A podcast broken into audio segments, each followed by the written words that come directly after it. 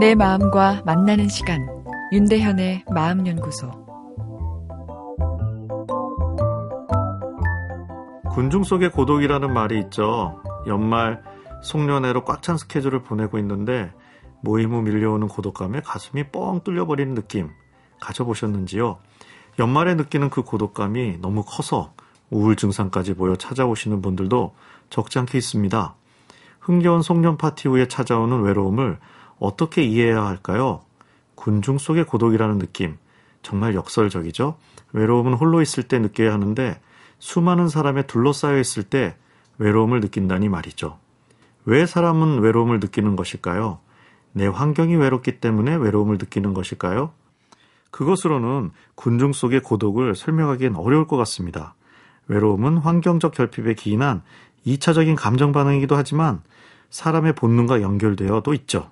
생존을 위해서는 다음 세대를 만들기 위한 성적 본능도 중요하지만 사회적 유대감을 형성토록 하는 힘, 즉 외로움도 우리 유전자 안에 본능적 느낌으로 내재되어 있는 것이죠. 외롭지 않다면 사회적 관계를 열심히 만들지 않겠죠. 인간이 발달시킨 사회와 문화는 이 관계망 속에서 이루어진 것이죠. 사회적 유대감을 향한 외로움이 없었다면 인간이 문화적 특성을 가지기 어려웠을 것입니다. 외롭기 때문에 외롭기도 하지만 외로움은 사람이 가지고 태어나는 본능적 감정이기도 한 것이죠. 타고나기를 더 외로운 사람이 있을까요? 최근에 외로움에 대한 연구를 보면 그렇다입니다.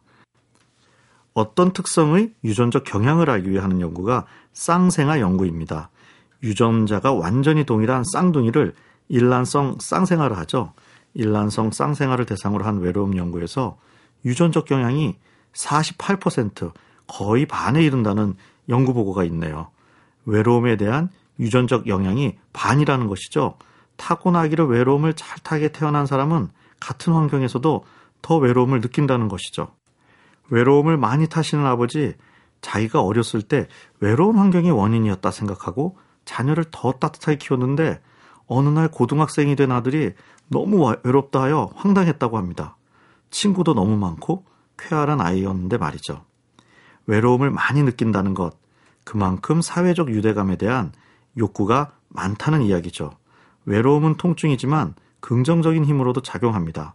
덜 외로운 사람에 비해 정서지수, 이큐가 더 발달할 수도 있죠.